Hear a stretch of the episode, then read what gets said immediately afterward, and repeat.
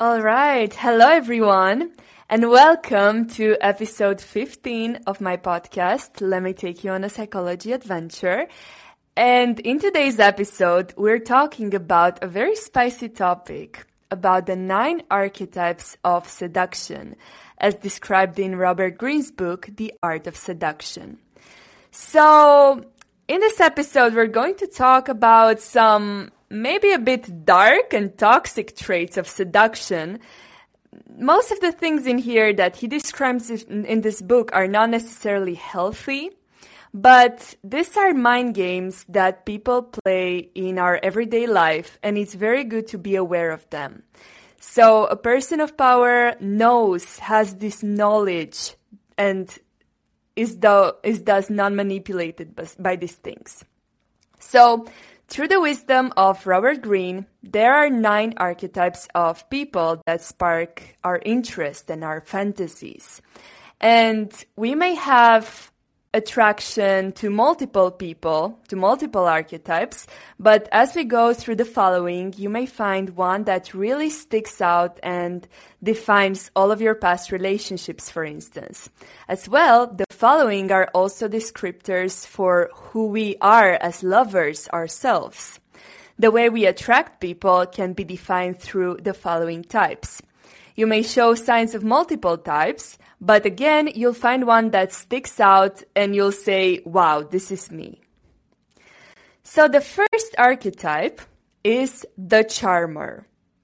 So the world has many self-absorbed people. You know that already. When we are with them, we know that the conversation must be about them, their insecurities, their neediness, and hunger for attention. This makes us close ourselves up and become egocentric. Charmers disarm us because they don't talk about themselves, which makes them more mysterious. And since they are interested in us, we relax and open up to them. Finally, they're pleasing to be around. They don't have the ugly qualities that most people have nagging, complaining, self absorption inevitably we become addicted to them because they validate us. We become dependent on them. And dependence is the source of the charmer's power. The charmer is a type that plays on people's vanity and insecurity to gain their affection. Deep down, we're all narcissists and we love to talk about themselves. We love when other people see us for who we truly are and see our qualities. The best way to summarize this is to think of Benjamin Disraeli. Uh, as one of as one English princess remarked, um, this is a quote from a book. When I left the dining room after sitting next to Mr. Gladstone, I thought he was the cleverest man in England. But after sitting next to Mr. Disraeli, I thought I was the cleverest woman in England. Disraeli said, Talk to a man about himself and he will listen for hours. Disraeli knew how to make people feel good about themselves. He understood that arguing, fighting, complaining are not seductive qualities. They will not make you popular. But if you are indulgent, calm, and outwardly focused, then people will let themselves be influenced by you. They will put their guards down. We often mirror how others treat us. If someone is defensive or argumentative with us, we will respond in the same way. Don't mistake people's exterior for reality. Often, they're simply reflecting the people they spend most of their time with. A tough exterior may hide a person dying for warmth. A repressed, sober looking type may actually be struggling, struggling to conceal uncontrollable emotions. That is the key to charm, feeding what has been repressed or denied. The charmer talks about the target, makes them feel special, confident, brings up the qualities they repress. For example, if you know that a woman, let's say, you're talking to is a very powerful businesswoman, Emphasize her sensuality, her charm. If the woman is very submissive and obedient, emphasize her power, her intelligence, her independence. When making compliments, don't talk about the obvious, but rather about the subtle qualities of the person that are not easily seen by others. Now, the second type is the charismatic. The charismatic seducer is the type that enters a room and steals all the attention. It is not always obvious what makes them charismatic. It could be the smoothness of their language, their voice, their self confidence, the fire in their eyes. But it is always natural. It's like a gift from God, something outside their control. People crave a religious or spiritual experience, and the charismatic seduces them by providing it. If you act like you know where you're going, people will follow you. It doesn't matter what the plan is or which direction you're going, what's important is the strength of your conviction. Show people that you will not waver from your vision and they will follow. People will think that your confidence must rest in solid foundations, even if it's not the case. Purpose is more charismatic when times are bad, also. Most people hesitate before taking bold action, and in this case, it is your single minded self assurance that will drive you forward. The force of your character will compel people to believe in you. Mystery is another component to charisma, but a particular kind of mystery, one that is expressed by contradiction. So the charismatic may be both um, proletarian, for instance, and aristocratic, or both cruel and kind, both excitable and detached, both intimate and distant, like Sigmund Freud, for instance. Since most people are predictable, the effect of the contradiction of this contrast is devastatingly charismatic. There is also theatrality or the ability to exude a larger than life presence like an actor. Actors have studied this kind of presence for centuries. They know how to stand on a crowded stage and command attention. Surprisingly, it is not the actor who screams the loudest or gestures more, most widely who works his magic best, but the actor who stays calm, radiating self assurance the effect is ruined by trying too hard. It is essential to be self aware, to have the ability to see yourselves as others see you. The charismatic is attractive because she or he is not repressed like most people. Instead, he's familiar with his unconscious and knows how to allow others to project onto him their secret fantasies and longings. You will first have to show that you are less inhibited than your audience or the people around you, that you radiate a dangerous sexuality, have no fear of death, are delightfully spontaneous. Even a hint of these qualities will make people think you are way more powerful than you actually are. These skills and others are acquirable through practice. For instance, Napoleon spent hours in front of a mirror modeling his gaze on that of the greater contemporary actor Talma. So this was the second archetype. The third archetype is the star. The star is the most powerful character type because they appeal to all groups of people. They are beyond race, religion, class, or politics. We're naturally drawn to the mythical. Mythic stars represent mythological figures in real life. They adopt a distinctive style. They're calm and attractive. Then they embody a more specific archetype. For instance, the rebel, or the wise patriarch, or the adventurer. Seduction is a form of persuasion that appeals to the unconscious. We're usually bombarded with stimuli that compete for our attention. We're manipulated by the over, overtly political, but we're not, we're rarely deceived by them. We have grown tired and cynical of these types. If you try to make more appeals to people's consciousness, they will ignore you. You are just another distraction. To avoid this, learn the art of insinuation or planting seeds into people's minds. This involves communicating with their unconscious mind. Appeal to people by resembling their dreams. The fourth archetype is the coquette. The ultimate art in seduction is delaying pleasure. Coquettes are masters at waiting orchestrating constant movement between hope and frustration, hot and cold. They bait with the promise of reward. It could be physical pleasure, happiness, power, but since it is elusive, it will make the target pursue it more intensely. Coquettes seem self sufficient. They don't need you. And this narcissism is devilishly attractive. You want to conquer them, but it is they who hold the cards actually.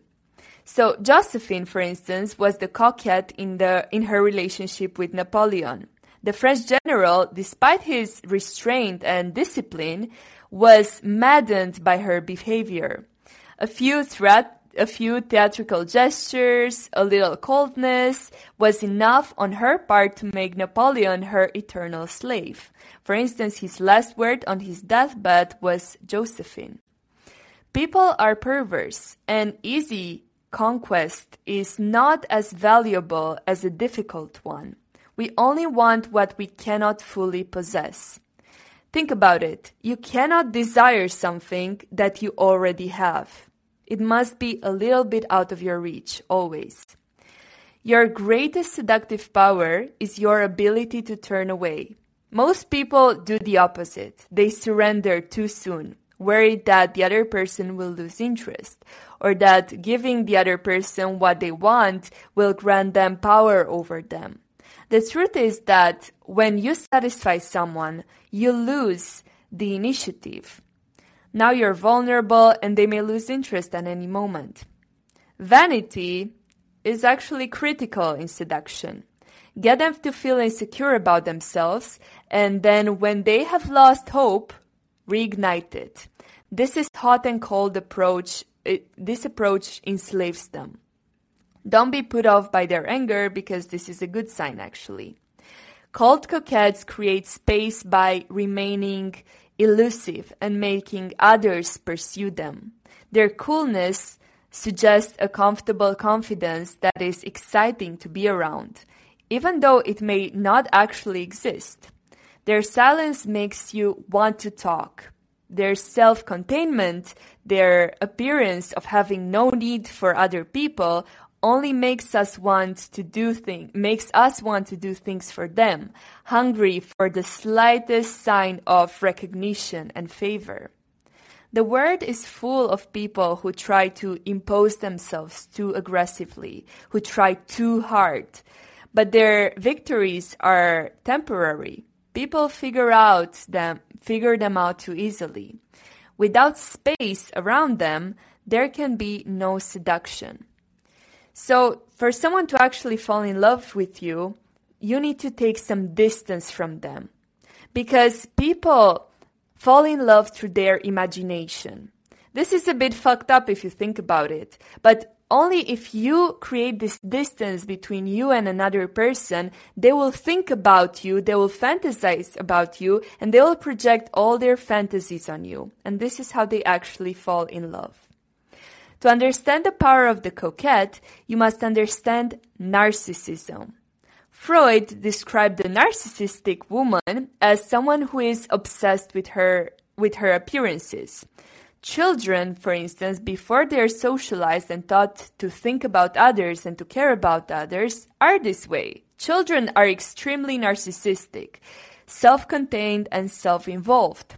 Everyone secretly, secretly desires for those blissful early days. The narcissistic woman makes the man envious because she reminds him of that period, and the same happens for men as well. This will push him to contact her in the hope of recapturing that feeling. So also in talk, this happens a lot in toxic relationships. So be keep in mind that right now we're talking about we're talking about the darker side of seduction and how to mostly protect yourself. So in toxic relationships there is usually an avoided attachment style person and an anxious attachment style person. So the coquette is obviously the avoidant one. So when someone is chasing, the other one is running away. And when the other one is coming towards the other person, they are now running away. The fifth archetype of seduction is the natural. We think of childhood as a golden paradise, and we consciously or unconsciously try to recreate it. The natural embodies the lost qualities of the child spontaneity, sincerity, unpredictableness, unpretentiousness. We feel at ease in their presence hypnotized by their playfulness. We want to protect them and help them. Much about them is natural, but some aspects are exaggerated. A conscious attempt to seduce, for instance. Spoiled children have a bad reputation, but it is undeserved. Those who were spoiled with material things are annoying, but those who were spoiled with affection know that they're deeply seductive. This becomes an advantage when they're adults. Freud said, for instance, that spoiled children have a confidence that stays with them all their lives. And again, spoiled with love, not with things. This quality radiates outwards and attracts other people to them. This in turn gives them more affection. They are more spoiled. Their natural energy and buoyant spirit were never tamed by a disciplining parent. They become bold adventurers as adults, and shamelessly so. People attracted to those who expect are attracted to those who expect a lot out of life, and they are repulsed by those who are fearful and undemanding that have low standards. Wild independence has a provocative effect on us. It appeals to us. While also presenting us with a challenge, we want to be the one to tame it, to make the spirited person dependent on us. Half of seduction is stirring such competitive desires. Josephine Baker couldn't stand being helpless. Her unpromising circumstances were difficult to overcome. Some young girls pinned their hopes on a future husband, but Josephine, which is an actress by the way, Josephine's father left her mother soon after she was born. She saw marriage as something she didn't want to be part of. So her solution was something children often do, which is to create a magical environment, a world of their own. So she created a world of her own and chose to ignore the ugliness around her. Let others wail and moan. She would fill her life with dancing, clowning, acting. She would dream of great things and remain confident and self reliant. Most people who met her commented on how seductive this quality was. Her refusal to compromise or to be what she was expected to be made everything she did seem authentic and natural. Children love to play their own self-contained to play in their own, own self-contained world. They're hopelessly charming when they do so. Adult naturals do something similarly. Uh, especially if they're artists. They create their fantasy world and live in it. This fantasy world is much more pleasant than reality. And since most people are afraid of creating such world, they enjoy being around them and being around people that do so. The more absorbed you are in this world, the more seductive you become. Society can only tolerate a few naturals. Too many and the charm would wear off. It is usually only artists or people with a lot of free time that can afford to go all the way in this type of archetype. The sixth archetype of the nine is the dandy. The world traps us into roles that we must play. Those who are more fluid and ambiguous, who create their own persona, excite us. Um, these are known as these people are known as the dandies. They excite us because they can't be categorized. They they dance between masculinity and femininity. They are mysterious and elusive and are artful in evoking repressed desires. So there is a feminine dandy and a masculine dandy. The feminine dandy is the man. Do not think that the devastatingly masculine is what is most seductive. The feminine dandy is more sinister. He lures women with what she wants, which is a familiar, pleasing, graceful presence.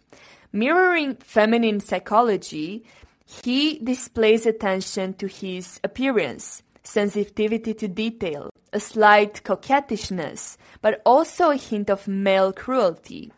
Women are narcissists, in love with their own charms and their own sex. By showing them feminine charm, a man can mesmerize and disarm them, leaving them vulnerable to a bold masculine move. Now, the feminine dandy can seduce on a mass scale. No single woman really uh, possesses him. He is too elusive, but all can fantasize about doing so. The key is ambiguity. Your sexuality is decidedly heterosexual, but your body and psychology flow delightfully back and forth between the two poles. For instance, you can be an extremely masculine man, but have certain artistic qualities about yourself. Or nowadays, there are a lot of actors or singers that dress in a more feminine way, but act mass in a masculine way. These are the dandies. The masculine dandies, which are the women, um, have another have a similar approach. So Nietzsche fell in love with Salome, an intellectual woman who spoke about uh, philosophy and traditionally masculine disciplines. This fascinated men, Nietzsche including. The famous philosopher was rejected when he proposed to her. Ironically, Nietzsche, who stood for the Superman ideal, the transcending of ethical norms, appeared to be um, conventional in the end, while Salome was truly different and did not care for societal, societal norms, social convictions. She was known as the woman who broke Nietzsche's heart. The masculine dandy succeeds by reversing the normal pattern of male superiority in matters of love and seduction. A man's apparent independence, his capacity for detachment, often seem to give him the upper hand in the dynamic between the man and the woman and the woman. A purely feminine woman will arouse desire, but is always vulnerable to the man's uh, capricious loss of interest. A purely masculine woman, on the other hand, will not arouse that interest at all. Follow the path of the masculine dandy, however, and you'll neutralize all men's powers. Never give completely of yourself. While you're passionate and sexual, always retain an air of independence and self possession. You might move on to the next man, or so he thinks. You have other, more important matters to concern yourself with, such as your work. Men do not know how to fight women who use their own weapons against them. They are intrigued, aroused, and disarmed. Few men can resist the taboo pleasures offered up to them by the masculine dandy. Freud thought that the human libido is essentially bisexual. Most people are in some way attracted to people of the same sex, but social constraints repress these impulses, the varying degrees depending on the culture and historical period. What is most seductive is often what is most repressed. Learn a playful dandyism and you will become the magnet of for people's dark, unrealized desires. The key is to be ambiguous. Society wants everyone to play an obvious role, but if you, repu- if you refuse to conform, you will excite interest. Be both masculine and feminine, indulgent, um, impudent and charming, subtle and outrageous. Let others worry about being socially acceptable. Those types are a dime, are a dime a dozen.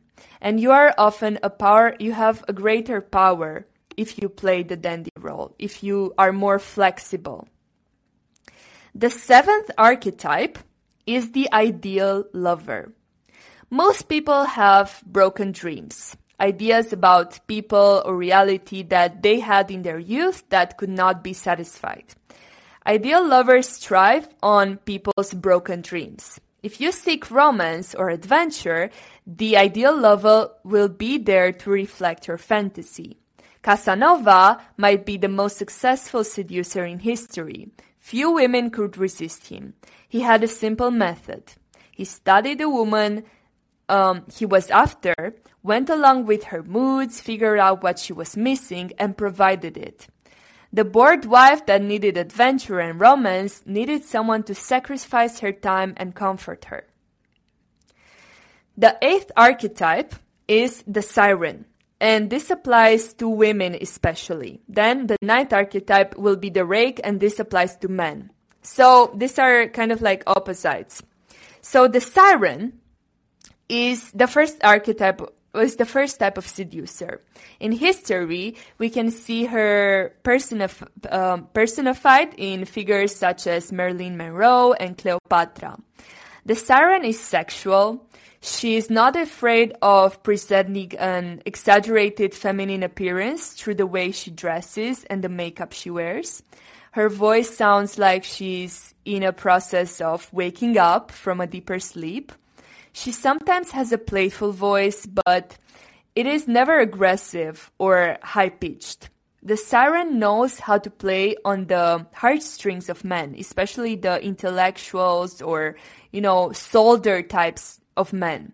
Men who are serious, disciplined, and rational. These men are desperate for a hint of adventure, of danger in their lives, and the siren, with her irrationality, uh, is the perfect ingredient. These men um, are given the impression that they are protecting the siren from her own irrationality, but she is actually the one in charge. Many men have destroyed themselves because of the siren. Her main strength is in knowing how to keep an appropriate distance between her and the man, maintaining the same level of intrigue and wonder. The man must never get too close and see the person behind the siren. Instead, he is constantly thrown off guard by her theatrics and changing faces. But she keeps her integrity this way. The elusive chase is what keeps men interested in her. Now, the last archetype is the rake, which is the masculine version of the siren. In the same way that the siren fulfills the male desires to forget about his social responsibilities, the rake does that for women, does the same for women. His first weapon is language. Uh, I forgot to mention that for Siren, her weapon is the visual, while for men is the auditory, the language. The rake knows how to use the words to seduce, to flatter, to hypnotize, to insinuate. He has a demonic command of language, like the serpent that led Eve into the temptation in the Garden of Eden. In the same way that the rake is promiscuous with his words, he is promiscuous with women. He is archetypically known as Don Juan, a man who falls deeply with the women he comes across, becomes completely absorbed by the moment and deeply sensual. He provokes uh, in her the desires she so strongly represses. Each woman feels for a moment that she is his most prized possession. This is contrary to the boring husband who thinks that traditionally, of course, women are spiritual and men are pigs. So this is like the traditional view. The rake is dishonest and disloyal. He has no interest in marriage, and yet he is co- conve- um, coveted or veiled by many women, chased by any, many women. But he offers women something that is taboo, that is difficult to find, an experience of pure pleasure, a brush with danger, and a way out of her oppression. Marriage and rigid social structures fix women into boring routines and a life with a mate who is constantly distracted. Women are not tender creatures. Like men, they are deeply attracted to what is dangerous and forbidden. The word rake comes from rake hell, a man who rakes the coals of hell. There is a devilish component, and this is an important part of the fantasy. To play the rake, you must have the ability to let go and indulge in a purely sensual moment where the past and the future don't exist. The rake is an extreme personality, impudent, sarcastic, and bitingly witty. He cares nothing for what anyone thinks. Paradoxically, this is this only makes him more seductive. Another seductive quality the rake has is his ability to make women want to reform him. How many thought they would be the one to tame Lord Byron?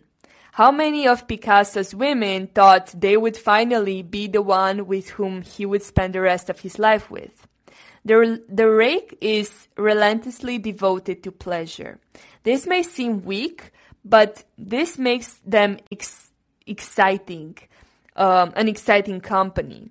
Their dis- disdain for convention and a rebellious streak makes them seem dangerous.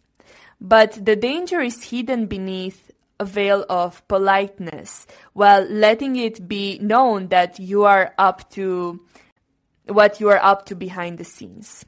For instance, Duke de Richelieu made his conquest as public as possible, is exciting other women's competitive desire to join the club of the seduced.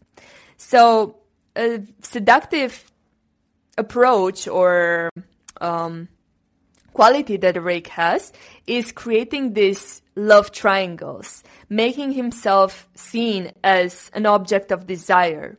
So when people see that you're surrounded by many people that like you, we, you become way more desirable. So these were the nine archetypes of seduction. Thank you for listening to this episode. This is the end. If you have any questions, I will hang around for a bit. If not, you can also DM me on Instagram or here. Here on this app, I answer to all of my DMs, but you can, you can also do that on Instagram. Or tell me any future suggestions for the next podcast.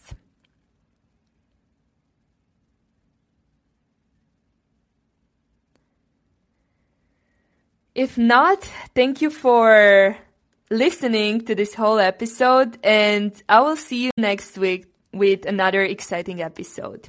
See you soon. Bye.